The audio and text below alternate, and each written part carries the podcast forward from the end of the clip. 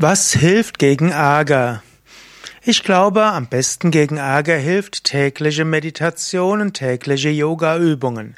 Wenn du jeden Tag meditierst und so jeden Tag zu deiner inneren Ruhe kommst, wenn du jeden Tag die Quelle von Freude und Leben in deinem Herzen berührst, dann wird dich der Alltagsärger nicht so sehr aus der Bahn werfen.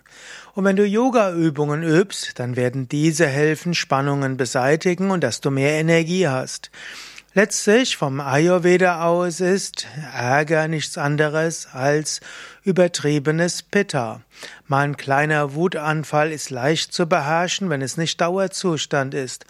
Und wenn du durch die Meditation und durch Yoga Zugang hast zu mehr Prana, zu mehr Lebensenergie, kannst du mehr bewirken ohne Ärger.